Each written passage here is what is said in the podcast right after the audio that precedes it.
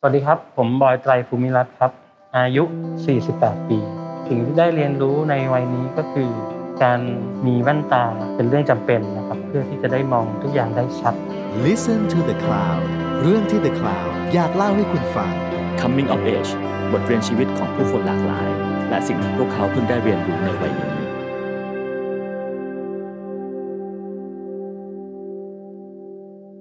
สวัสดีครับ นี่คือรายการ Coming of Age กับผมทรงกรดลังยี่ขันธ์นะครับ วันนี้เราจะมาพูดคุยกับนักร้องที่ได้ชื่อว่าเป็นเด็กตลอดการนะครับว่าอายุจะผ่านมาแล้วสักพักหนึ่งนะครับพี่บอยไตรคุณมิรัตน์สวัสดีครับพี่บอยครับ สวัสดีครับ วันนี้เราอยู่ ในบรรยากาศสตูดิโอนะฮะ ครับ มีเสียงซ้อมดนตรีแล้วก็มีน้องๆ ชื่นใจและคุณเขา ครับ อยู่รอบๆเราด้วย ขออภัยด้วยครับ ดีครับที่สดดีครับพี่ ทีนี้ถ้าเกิดว่าก่อนจะพูดถึงชีวิตในปีนี้ว่าพี่บอยได้เรียนรู้อะไรบ้างนะครับ อยากจะย้อนกลับไปก่อนว่าพี่บอยว่าช่วงชีวิตในปีไหนที่มันสอนพี่บอยเยอะๆบ้างนะครับ สอนนะฮะ ใช่ ผม ฮะ ว่าถ้าเรื่องสอนในยปีนี้เลย ปีนี้อ่ะสมมติถ้าย้อนกลับไปก่อน โอ้ปีนี้ถ้าจะงานเยอะทีเดียว ใช่ฮะ อ่ะถ้าย้อนกลับไปก่อนฮะถ้าย้อนอดีตกลับไปเหตุปีที่มันสอนพี่บอยเยอะๆเลยแล้วจะเป็นปีไหนฮะ มันเอ่อย้อนไปแรกสุดก็น่าจะเป็นช่วงการเอ่อเข้ามาทำงานที่เบเกอรี่มิวสิก อืมตอนนั้นอายุอายุสักเท่าไหร่ครับ ยี่สิบนะฮะ ยี่ เฮ้ย สิบ ไม่ใช่ไม่ใช่ไม่ใช่ จบมหาลัยฮะ อ่ายี่สิบกว่ากว่า ๆ มันนานมาก จบจบมหาลัยปั๊บเลยอ่ะเออ ครับ แล้วก็คือเราทำคือก่อนก่อนหน้าที่จะเข้าเบเกอรี่มิวสิกอ่ะเราเคยอยู่ค่ายค่ายมิวสิกบัค ครับผม แล้วเราก็ทำอัลบั้มทำเพลงเรียนเรียนรู้งานที่มิวสิกบัคครับ เกี่ยวกับดนตรีแล้วก็อ่ามันเหมือนกับพอหลังจากเราเราได้ได้ได้พบว่า เออการออกออกอัลบั้มเนี่ย แล้วมันก็ไม่ได้สักเซสอะไรมาก โอ้โหพี่ไฟไฟแอปเลิฟนี่ก็ดังนะครับพี่ เออแต่ว่าในในถ้าเราเปรียบเทียบกันกับในคนยุคเดียวกันหรืออะไรประมาณอย่างเงี้ย ครับ ตอนนั้นเขาจะนับยอดขาย อ่า ว่าเราเราเรารู้สึกว่าของเราอ่ะ มันไม่เกินเบรกอีเวนต์ เฮ้ยเหรอฮะ แล้วก็แล้วก็เราอาจจะยังแบบยังปรับตัวไม่ไม่ลงตัว เรายังไม่ไม่เจอตัวเองในในสิ่งที่กำลังทำตอนนั้นอืมแล้วก็เอ่อเลยปรับตัวเองคือในสมาชิกทุกคนเลยก็เลยแยกย้าย ครับ พี่ดุลก็ไปเรียนต่อพี่หนึ่งก็เริ่มทำนู่นทำนี่เขาตุ้มทำค่ายของเขาละ ครับผม ผมเองก็ยังไม่รู้ว่าจะทำอะไรตอนนั้น ผมก็ รับแต่งเพลง ครับ ก็คือเอาเอาผลงานที่ทำ Friday ชุดแรกเนี่ย ไปให้คนนู้นคนนี้ฟังว่าเราแต่งเพลงนะ ถ้ามีใครเรียกใช้อะไรเงี้ย ครับ แล้วก็แต่งเพลงที่ค่ายมิวสิกบัคด้วย ครับ ปรากฏว่าแต่งเนี่ย แต่งอยู่ปีหนึ่ง อืม ไม่ผ่านสักเพลง ที่เบเกอรี่เหรอฮะ ที่ไม่ที่มิวสิก Music บัค Box ครับ ครับผม คือไม่ผ่านซับเพลงเลยนะครับแต่ว่าเราก็ มันมันมันตกตรงไหนฮะพี่ มันไม่ป๊อปหรือว่ามันไม่โดนหรือมันอะไรพี่ มันมันก็คงมีเหตุผลอะไรสักอย่างแหละ แต่ว่าวันนั้นน่ะ เราไม่รู้แล้วเราก็รู้สึกว่าเรากดดันตัวเองมากว่าทำไมเราไม่มี เราไม่เราไม่ได้แล้วเราไม่ใช่หรือเปล่าเลยเราไม่กลับไปทำสถาปนิกดีไหมอะไรอย่าง อื เงี้ย ม จนวันหนึ่งครับเพื่อนคุณเจอรี่ที่เป็นเอนจิเนียร์ให้ Friday ที่มี ครั สั บ กดักเนี่ยเขาไปเป็นโปรดิวเซอร์ให้วงหนึ่งที่เบเกอรี่ชื่อวงพิกเซล ครับ เขาก็บอกว่า เนี่ยไอโป้ก็อยู่มิวสิไอยอยู่เบเกอรี่ไอผมก็ไปตอนนั้นก็เริ่มรู้จักเพื่อนๆที่เบเกอรี่ ครับ มันก็ไปไปช่วยมันร้องประสานไปอะไรอย่างเงี้ย อืม แล้วเราก็รู้สึกว่าเจอรี่ก็บอกเอาเพลงไปให้พี่บอยฟังไป ครับ อะไรอย่างเงี้ย ผมก็แบบไม่กล้านู่นนี่ จนเจอรี่ก็บอกว่ามึงเอาไปวางอ่ะ แล้วก็มึงอายแป๊บเดียว เอาไปวางไว้แล้วพี่เขาฟังอายแป๊บเดียว ครับ แล้วจะรู้ว่าพี่เขาชอบหรือไม่ชอบ ถ้าไม่ชอบก็ มันก็จะไม่มี ไม่มีคำถามอะ อืม แต่ว่าถ้าเราไม่ไปเนี่ยมึงจะคิดเรื่องนี้ไปตลอดชีวิต อืม ผมก็หายแป๊บเดียว ครับ เชื่อมันก็ไปวางครับ ปรากฏว่าไปวางตอนเช้าไปว่าเอาเอาเดโมไปวางที่เบเกอรี่ที่ ก็ไม่ได้เจอใครนะเจอ ครับ เลขาข้างหน้าฮะก็ ครับ ฝากเอาไว้ บอกว่าฝากให้พี่บอยโก ฮะบอกว่าเดโมมาส่งอะไรเงี้ย ครับ ตอน สักบ่ายโมงพี่บอยก็โทรมาเลย โอ้โห บอกเข้ามาเลย เข้ามา มีเพลงไหมตอนเนี้ยเออเข้ามา เอามา ถ้ามีเพลงก็เอาเข้ามาเลยนะมาฟังหน่อย มามามาขอฟังหน่อยแล้วว่า แล้วก็ แล้วก็ถ้าไม่มีก็เดี๋ยวเอาเพลงไปช่วยแต่งหน่อย ครับ ซึ่งแบบ ตอนนั้นก็งง ไปถึงผมก็ อ่ะทำเพลงให้ฟัง ครับ แล้วก็เพลงที่มีอ่ะ แล้วเขาก็เออเออเอออ่ะลองดู เดี๋ยวนักร้องเขาจะมาสี่โมง ครับ ลองลองแต่งเลยได้ไหม ฮะ อะไรเงี้ย ตอนนั้นกี่โมงพี่ บ่ายโมง คือมีเวลาสามชั่วโมงให้แต่งเพลงให้เสร็จเพื่อให้ ใช่ นักร้อคงรับ มาอัดเลย ใช่ๆอ๋อตอนนั้นประมาณบ่ายบ่ายสองแล้ว ด้วย ไม่ใช่บ่ายโมง สองชั่วโมง ใช่ โอ้โห เออ ครับ ก็มันแต่ว่าเสร็จแบบคร่าวๆนะ มันก็ยังต้องเอาไปไปปรับอีกนิดนึง ครับ นะฮะแต่ว่าก็ เสร็จวันนั้นก็คือกลายเป็นเพลงความลับ อ่า แล้วก็ โปรเจกต์เอช ใช่ ซึ่งถือว่าเป็นเพลงแรกที่แบบ เราแต่งเพลงแล้ว มีคนเอาไปร้องอ่ะอืมที่หลังจากนั้น เดี๋ยวโทษนะจากจากที่เคยแต่งหนึ่งปีไม่ผ่านเลย ไม่ผ่านเลย พลงนี้สองชั่วโมงผ่าน มันเกิดอะไรขึ้นครับพี่ เนี่ยมันก็เป็นเป็นสิ่งที่ทำให้เรามาคิดว่า เอ๊ะ มันมันเพราะอะไรวะ อืม เออ จริง ๆ มันอาจจะไม่ได้มีอะไรผิด มันไม่ได้มิวสิกดักก็ไม่ได้อาจจะไม่ได้ผิดอะไรนะหรือว่าเราคือมันเป็นเรื่องการผิดที่ผิดทางอ่ะ ครับ เออทุกคนมีที่ยืนในที่ของตัวเองเท่านั้นแหละ อื เออแล้วก็บางที่ก็อาจจะเห็นมุมมองของเรามากกว่าอีกที่หนึ่งหรือว่าอีกที่หนึ่งก็อาจจะรู้สึกว่า อยากจะปรับปรุงหรือว่าจะก็แค่มันไม่ลงล็อกกัน อืม อืมแล้วก็พอหลังจากนั้นน่ะที่ที่เพลงความลับเนี่ย ก็มาอีกเละเยอะมากในในปีเดียวอ่ะ ซึ่งแบบ เยอะเป็นแค่แค่ปีเดียวเนี้ยก็เป็นล็อกเป็นแบบห้าสิบหกสิบเพลงอะไรอย่างเงี้ย ปีหนึ่งมีสามร้อยหกสิบห้าวัน ก็ประมาณว่าแต่งสมานละเพลง ใช่แต่ว่ามันเหมือนกับมันเป็นใช่มันมีบางทีนี่มีเคยแบบสองเพลงอะไรอย่างเงี้ย โอ้ แต่ว่าเมื่อก่อนเนี้มันจะไม่ได้เป็นมันคืออัลบั้มหนึ่งอ่ะบางทีผมก็ได้ทำทั้งทั้งชุดเลย โอ้ อะไรอย่างเงี้ย ครับ คือถ้า ผม ทำงานอยู่กับค่ายค่ายเพลงมันก็จะมีการมีงานที่ป้อนเข้ามาเยอะๆถ้าเราไม่ได้อยู่ค่ายเพลงแล้วมันก็จะงานก็ อาจจะไม่ได้ต่อเรื่องแบบนี้ อืมแล้วช่วงชีวิตตอนที่เป็นเซนเตอรี่ยุคแรกๆแล้วนะฮะมันสอนอะไรพี่บอยบ้างฮะ ก็เอ่อมันก็ค่อยๆขัดเกลานะของผมก็ไม่ได้มันไม่ได้มันเหมือนกับ เราก็ครูพักรักจำ อืม เออเราก็ดูคนที่เป็นผู้ใหญ่หรือคนที่มาก่อนว่าเขาทำเขามีธรรมเนียมยังไงในในวงการเขาทำอะไรกันอยู่ แล้วก็ ครับ เราก็ไม่ทะเลอะทะล่าเข้าไปอ่ะเราก็คอยดูหรือว่าคอย ถ้าเป็นเศร้าหลินก็คือ หาบน้ำก่อน ครับ ขึ้น เขา ดูว่าเขาทำยังไงอะไรเงี้ยฮะ ครับ แล้วผมก็ไม่เป็นคนไม่ค่อยมั่นใจด้วย อืม เออแรก ๆเข้ามาผมก็กลัวไปหมดอะ ครับ แล้วเบเกอรี่ก็คือ ลูกครึ่งทั้ ง อืม ทั้งค่าย ครับ ทั้งผู้ฝรั่งกันหมด เออผมก็จะแบบเกรงๆหน่อยอะไรอย่างเงี้ย อืม ก็ดูดูไป แต่ว่า พี่บอยพี่บอยพี่บอยพี่สมเกียรติพี่สุกี้เนี่ยเขาเป็นมนุษย์ที่แบบเขาก็เป็นวัยรุ่นเหมือนกัน อืม เขาว่าเขาไม่ได้มีเรื่องแบบนี้เลยเขาไม่มีเขาก็ให้โอกาสเขาให้ทำเลย อืม เขาเหมือนกับเขาไม่ต้องมาดูโปรไฟล์เราว่าเราทำได้หรือไม่ได้เขารู้สึกว่าอ่ะเอาไปทำจะได้ทำเป็นอะไรอย่างเงี้ย ให้ให้ประสบการณ์เป็นเป็นตัวขัดเกลาเราอะไรอย่างเงี้ย ครับ เออเขาทำไปหลาย ๆ เพลงเขาก็ไม่ต้องมาดูละ อืม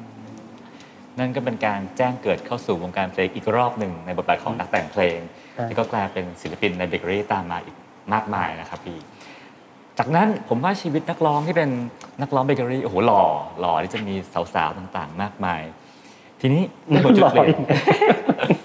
ทำไมเป็นคำแบบจำกัดความแบบนั้นไม่ใช่เล่า ไม่ใช่ใช่ไหมฮะ ผมว่าจุดเปลี่ยนถัดมาเนี่ยน่าจะเป็นแบบการสละโสดจาก อืม ชีวิตคนโสดแล้วน่าจะมาสู่เรื่องของการมีครอบครัว ครับ ตัดสินใจแต่งงานตอนปีไหนฮะพี่อายุเท่าไหร่ฮะ เก้าปีที่แล้ว เก้าปีที่แล้วอ่าสามสิบเก้าสี่สิบ วิเหรอ เออว่ะ ใช่ ครับผม ประมาณอายุสี่สิบสามเก้าสี่สิบ ครับผม อะไรทำให้คิดว่าฉันต้องแต่งงานละ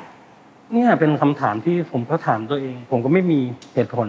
ครับ คือจริง ๆ ไม่ได้ ก็ ก็ไม่ได้ยื้ออะไรไว้เลยนะ แต่ว่าก็รู้จักกับภรรยาเนี่ย ก็รู้จักกันมาก่อน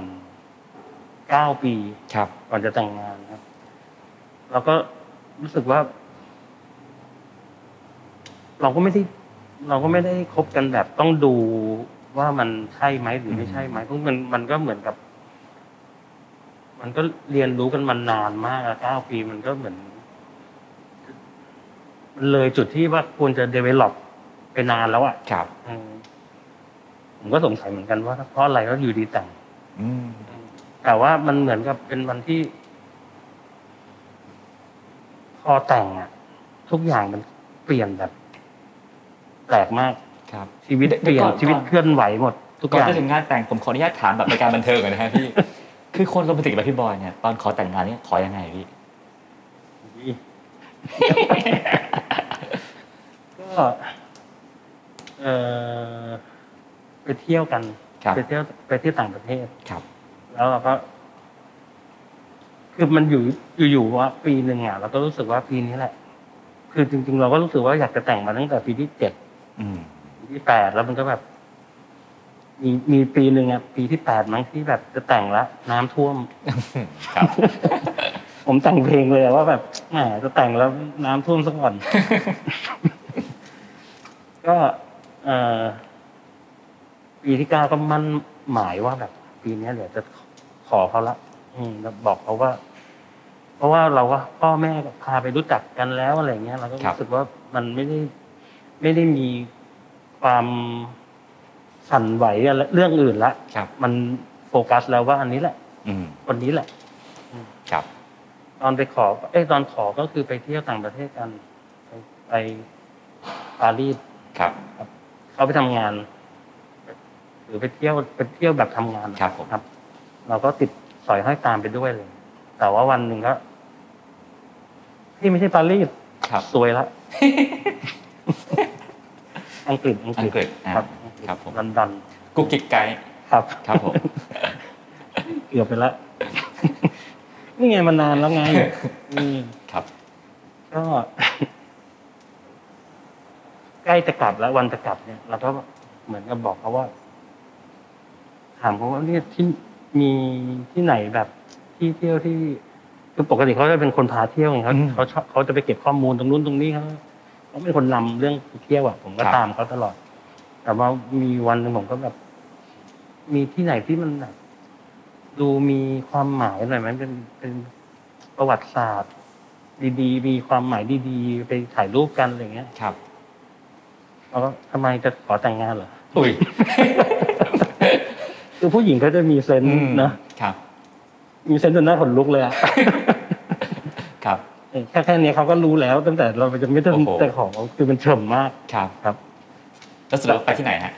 ไอ้ที่ขอนาฬิกาบิ๊กเบน อ่าบิ๊กเบม ให้มีความหมายเรื่องเวลาเรื่องอะไรอย่างนี้ อ๋ นะ อ นาฬิกาที่เที่ยงตรงที่สุดในโลก โอ้โห อ่ะนั่นคือตอนขอแต่งงาน แล้วพอพอแต่งงานไปแล้วชีวิตเปลี่ยนยังไงบ้างครับพี่ คือมันตอนหลังจากแต่งงานนะมันกลายเป็น เราก็ไม่รู้เมื่อก่อนเนี้ยเราเรารู้สึกหวงแหนความเป็นตัวเองมา ครั ก บ ความเป็นอิสระหรือว่าการเป็นเวลาของเรา หรือว่าโลกของเรา พื้นที่ของเราอะไรเงี้ยอันเนี้ยพูดแล้วเหมือนตลกแต่ว่าพอเราแชร์กับใครสักคนหนึ่ง อืม แล้วมันไม่ได้มีแต่ตัวเราอ่ะ มันกลายเป็นกว้างขึ้นไปอีก อืม มันเหมือนพอเราแชร์กับเขาอ่ะ แล้วมัน เราก็ได้เห็นมุมมองของเขาด้วย เออ ครับ แล้วมันโลกของเขามันก็น่าสนใจนะ อืม โลกของเขามันแบบ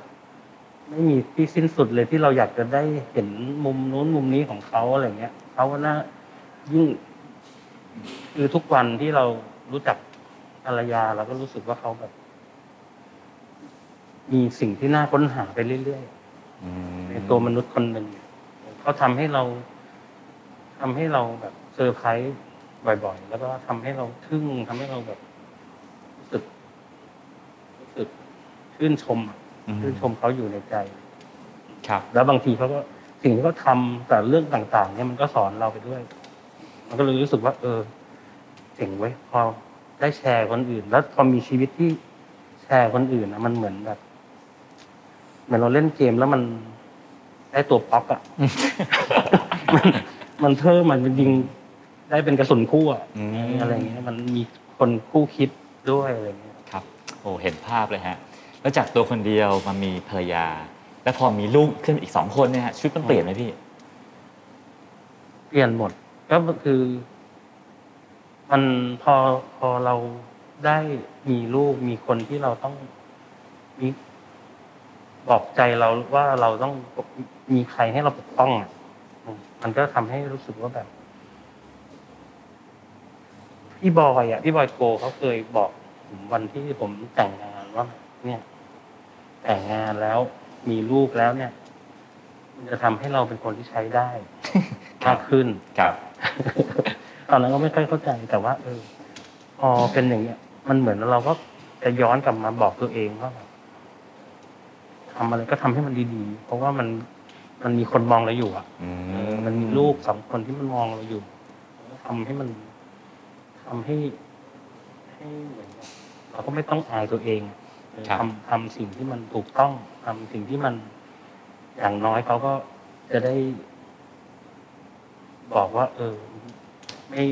ไม่เสียแรงที่ที่เชื่อพ่ออ ม หรืออะไรเงี้ยเออ ครับอ่ะนั่นเป็นเรื่องจุดเปลี่ยนจากภรรยาและลูกนะฮะ มาถึงช่วงชีวิตในวัยนี้บ้างฮะ ในวัย 48 ปี ที่มีโควิดเป็นฉากหลังนะครับ ครับ ชีวิตในช่วงหนึ่งปีที่ผ่านมาเนะพี่บอยได้เรียนรู้เรื่องอะไรบ้างครับพี่ ที่บอกว่าเยอะเหลือเกินนะฮะ ก็ตรงๆก็คือเหมือนกับทุกคนแหละ ครับ ทุกคนก็เจอเรื่องที่มันแบบโหเราจินตนาการไม่ออก ถ้าย้อนไปสองปีที่แล้ว เราก็ ไม่เชื่อหรอกว่ามันจะเป็นขนาดเนี้ย มันมาถึงจุดนี้อะไรเงี้ย ครับ ไปแล้วมันไปอีกหรือเปล่าก็ไม่รู้ด้วยนะแต่คือสิ่งที่เจอมัน มันมีข้อดีบางอย่าง ครับ แต่เราก็ แต่เราเวลาเรามีความสุขเราก็มีความสุขได้ไม่สุดอ่ะ อืม มันก็อันอันๆอยู่ เออมันก็แบบคือความสุขก็เช่น ผมมีเวลา มีเวลามากมายเลยเนี่ยที่อยู่ที่บ้าน ที่จะใช้กับลูกกับภรรยา อืม คือแบบ ไม่ มันไม่เคยแน่นแฟนมากเท่าเนี้ย ใช่ป่ะเรามีเวลาให้เขาจริงๆและ ครับ ให้แบบ ให้แบบไม่มีข้อแม้ด้วยเพราะว่าจะไปทำอะไรอ่ะ อืม ใช่ป่ะ ครับ ซึ่งมันเป็นข้อดี แต่ว่าเราก็จะมีความสุขไปซะเลยมันก็ไม่ได้เพราะมันแบบ มันก็อั้นๆอยู่ อืม แต่แต่ว่าจะทุกข์เหรอจะทุกข์ก็รู้สึกว่า ทุกข์นานก็ไม่ได้นะ เราต้องมีกำลังใจอะ อืม เราต้องมีแรงที่จะผ่านวันนี้ไปก็ได้ ครับ มันก็คือเรื่องการบาลานซ์อะไรบางอย่าง แล้วก็การเตรียมใจอะไรบางอย่าง ผมก็เลยรู้สึกว่า วันเนี้ยมันคือบทเรียน มันคือสิ่งที่แบบไม่ใช่คำบอกเล่าแต่ว่ามันเราเจอกับมัน เจอกับความรู้สึกนี้แล้วเรา เรา เรา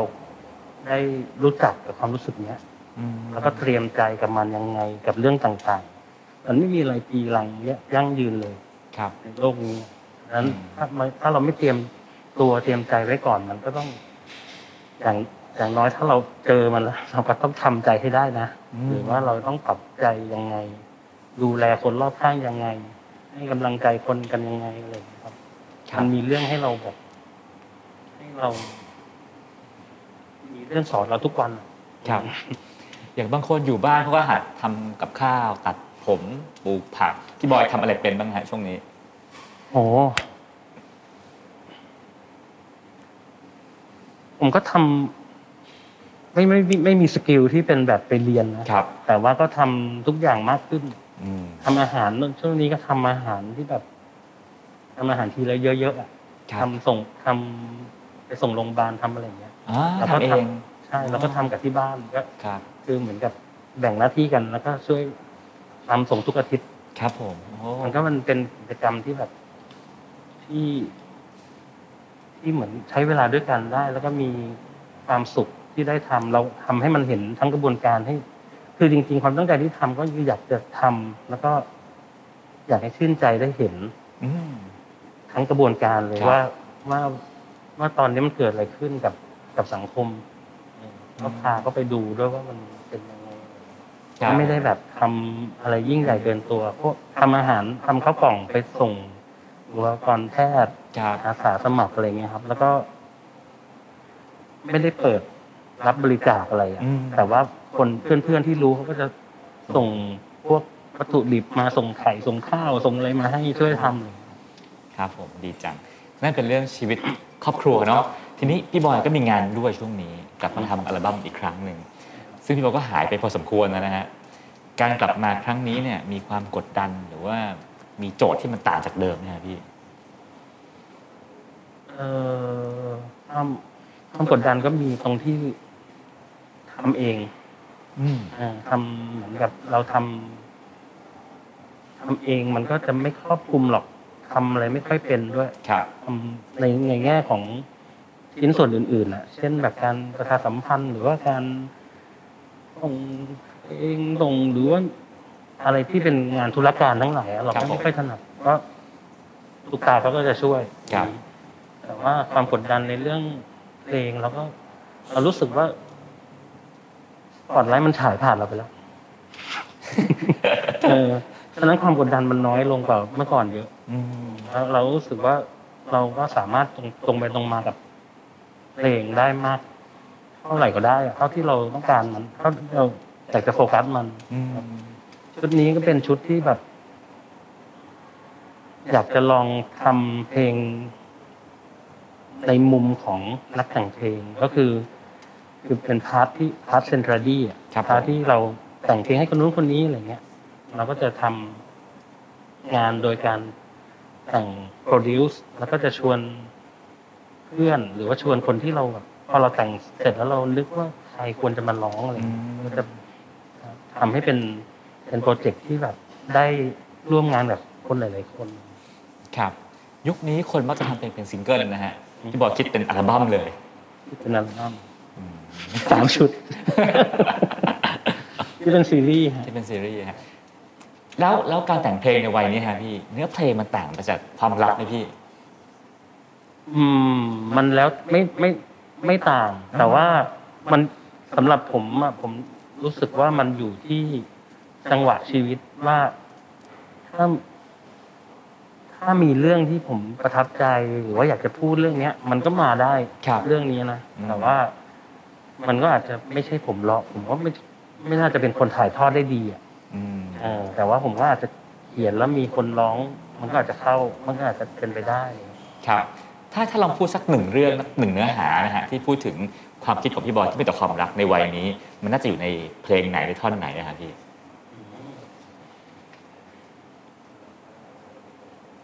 คือยกตัวอย่างลำบากนะ แต่ว่าผมรู้สึกว่า ความรักแบบบอยไกลอะทำพยายามมาตลอดก็คือเราก็รู้สึกแล้วก็พบว่ามันผิดด้วยก็คือ คือพยายามจะทำความเข้าใจว่าแบบ มันไม่ใช่ทำความเข้าใจไม่ใช่เพลงของบอยไกลส่วนใหญ่ก็จะตั้งคำถามอะไรบางอย่างกับความรักใช่ไหมแต่ว่า เวลาเศร้าก็จะแบบ เหมือนกับว่าเข้าใจว่ามันเศร้าอย่างนู้นอย่างนี้อะ ครับผม เออพยายามที่จะแบบมี มีความรอดไปจากสถานการณ์ ครับ มีถุงชูชีพ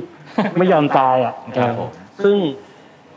พบผมมาพบว่าเพลงที่มันฮิตฮิตๆอ่ะหรือว่าเพลงที่มันได้ผลกับคนหมู่มากอ่ะ อืม ก็คือต้องเขาเรียกอะไรต้องตรงไปตรงมาก่อนนั้นนะ อืม เออมันอาจจะถ้าเศร้าก็คือต้องเศร้าไปเลยอะ ครับ อต้องต้องเรียกอะไรอ่ะไม่ ไม่รอดอ่ะ ครับ ผมจะชอบรอดไง ครับ อะไรแบบเนี้ย ถ้าพอจะเปิดเผยรายชื่อแขกรับเชิญที่มาร่วมงานเนี่ยอัลบั้มนี้ได้บ้างไหมฮะทั้งคนผู้ร่วมกับ MV คนที่มาร้องดาราที่มาเล่น MV ให้อะไรอย่างเงี้ยครับ ถ้าถ้าสำหรับเพลง เพลงแรก ครับ นะเพลงแรกนี่ก็คือที่กล้องสารัตน์มาเป็นคนถ่ายทอด อ่าครับผม เป็นอีกกล้องหนึ่งนะครับ ผม กล้องหนึ่งครับ ครับผมรุ่นใหญ่เลยทีเดียวพี่ก้องมาลองครับ พี่ก้องก็เราเจอเขาตอนที่ไปถ่ายละคร ครับ ที่คัดเรดิโอ ครับ ทีวีแล้วก็ก็เลยช ควรเพราะตอนนั้นก็ได้อัดเสียงพี่เขาร้องด้วยอะไรอย่างเลย ครับ ครับดีใจได้เขามาเขามาเขามาเล่นได้ยเขามาเขามาร้อง ครับ แล้วก็ เพลงของพี่ก้องเนี่ย คนที่ถ่ายเอ็มวีก็คือโดนัท ครับผมอนัสนัอนนัสนัน ครับ ซึ่งโดนัทเนี่ย คนหลายคนอาจจะไม่รู้ก็คือ ร่วมงานกับโดนัททำเอ็มวีนี่มาสี่ห้าเพลงละ ครับ สามสี่เพลงหรือ ใน สี่ห้าร อบ เพลง สิบ เนี่ย กว่าปีที่ผ่านมานะฮะ ใช่ ครับ ก็คือเหมือนแบบ ทุ่มเทให้เรา ให้เพลงเราอย่างเต็มที่จนเราเกรงใจเลยอะ ครับ มาตลอดเออพอพอชวน พอชวนเขาก็จะมาแบบคิดมาให้อย่างดี แล้วก็ชวนนักแสดงที่แบบ ตอนนี้โดนัทก็ก็รุ่นใหญ่แล้วเหมือนกันเขา ครั ก็ บผม ชวนสามารถที่จะชวนคนที่แบบ ถ้าเป็นบอยไตไปชวนมันเขาไม่มาหรอก คอะรัไร บ แบบนี้ ซึ่งนักแสดงที่ว่าน่าจะเป็นอเล็กซ์ธีระเดช ใช่อาเล็กกับน้องโบ มิลดา ครับซึ่งตอนที่ตอนที่ตอนที่มีมาให้เลือกอะ ครับ ว่าใครดีอะไรเงี้ย คนเลือกคือภรรยานะเขา ครับ ก็เขาก็เขาก็ใช้สายตาแบบบอกอนนอกๆเลื อก ครับผม แล้วก็เราตอนเลือกไปเราก็ไม่ได้คิดว่า จะดังหรือว่ารุ่นใหญ่มาก ครับ อะไรเงี้ย มันรู้ทีหลังเลย ค ว่า รับผม ว่าโห โอ้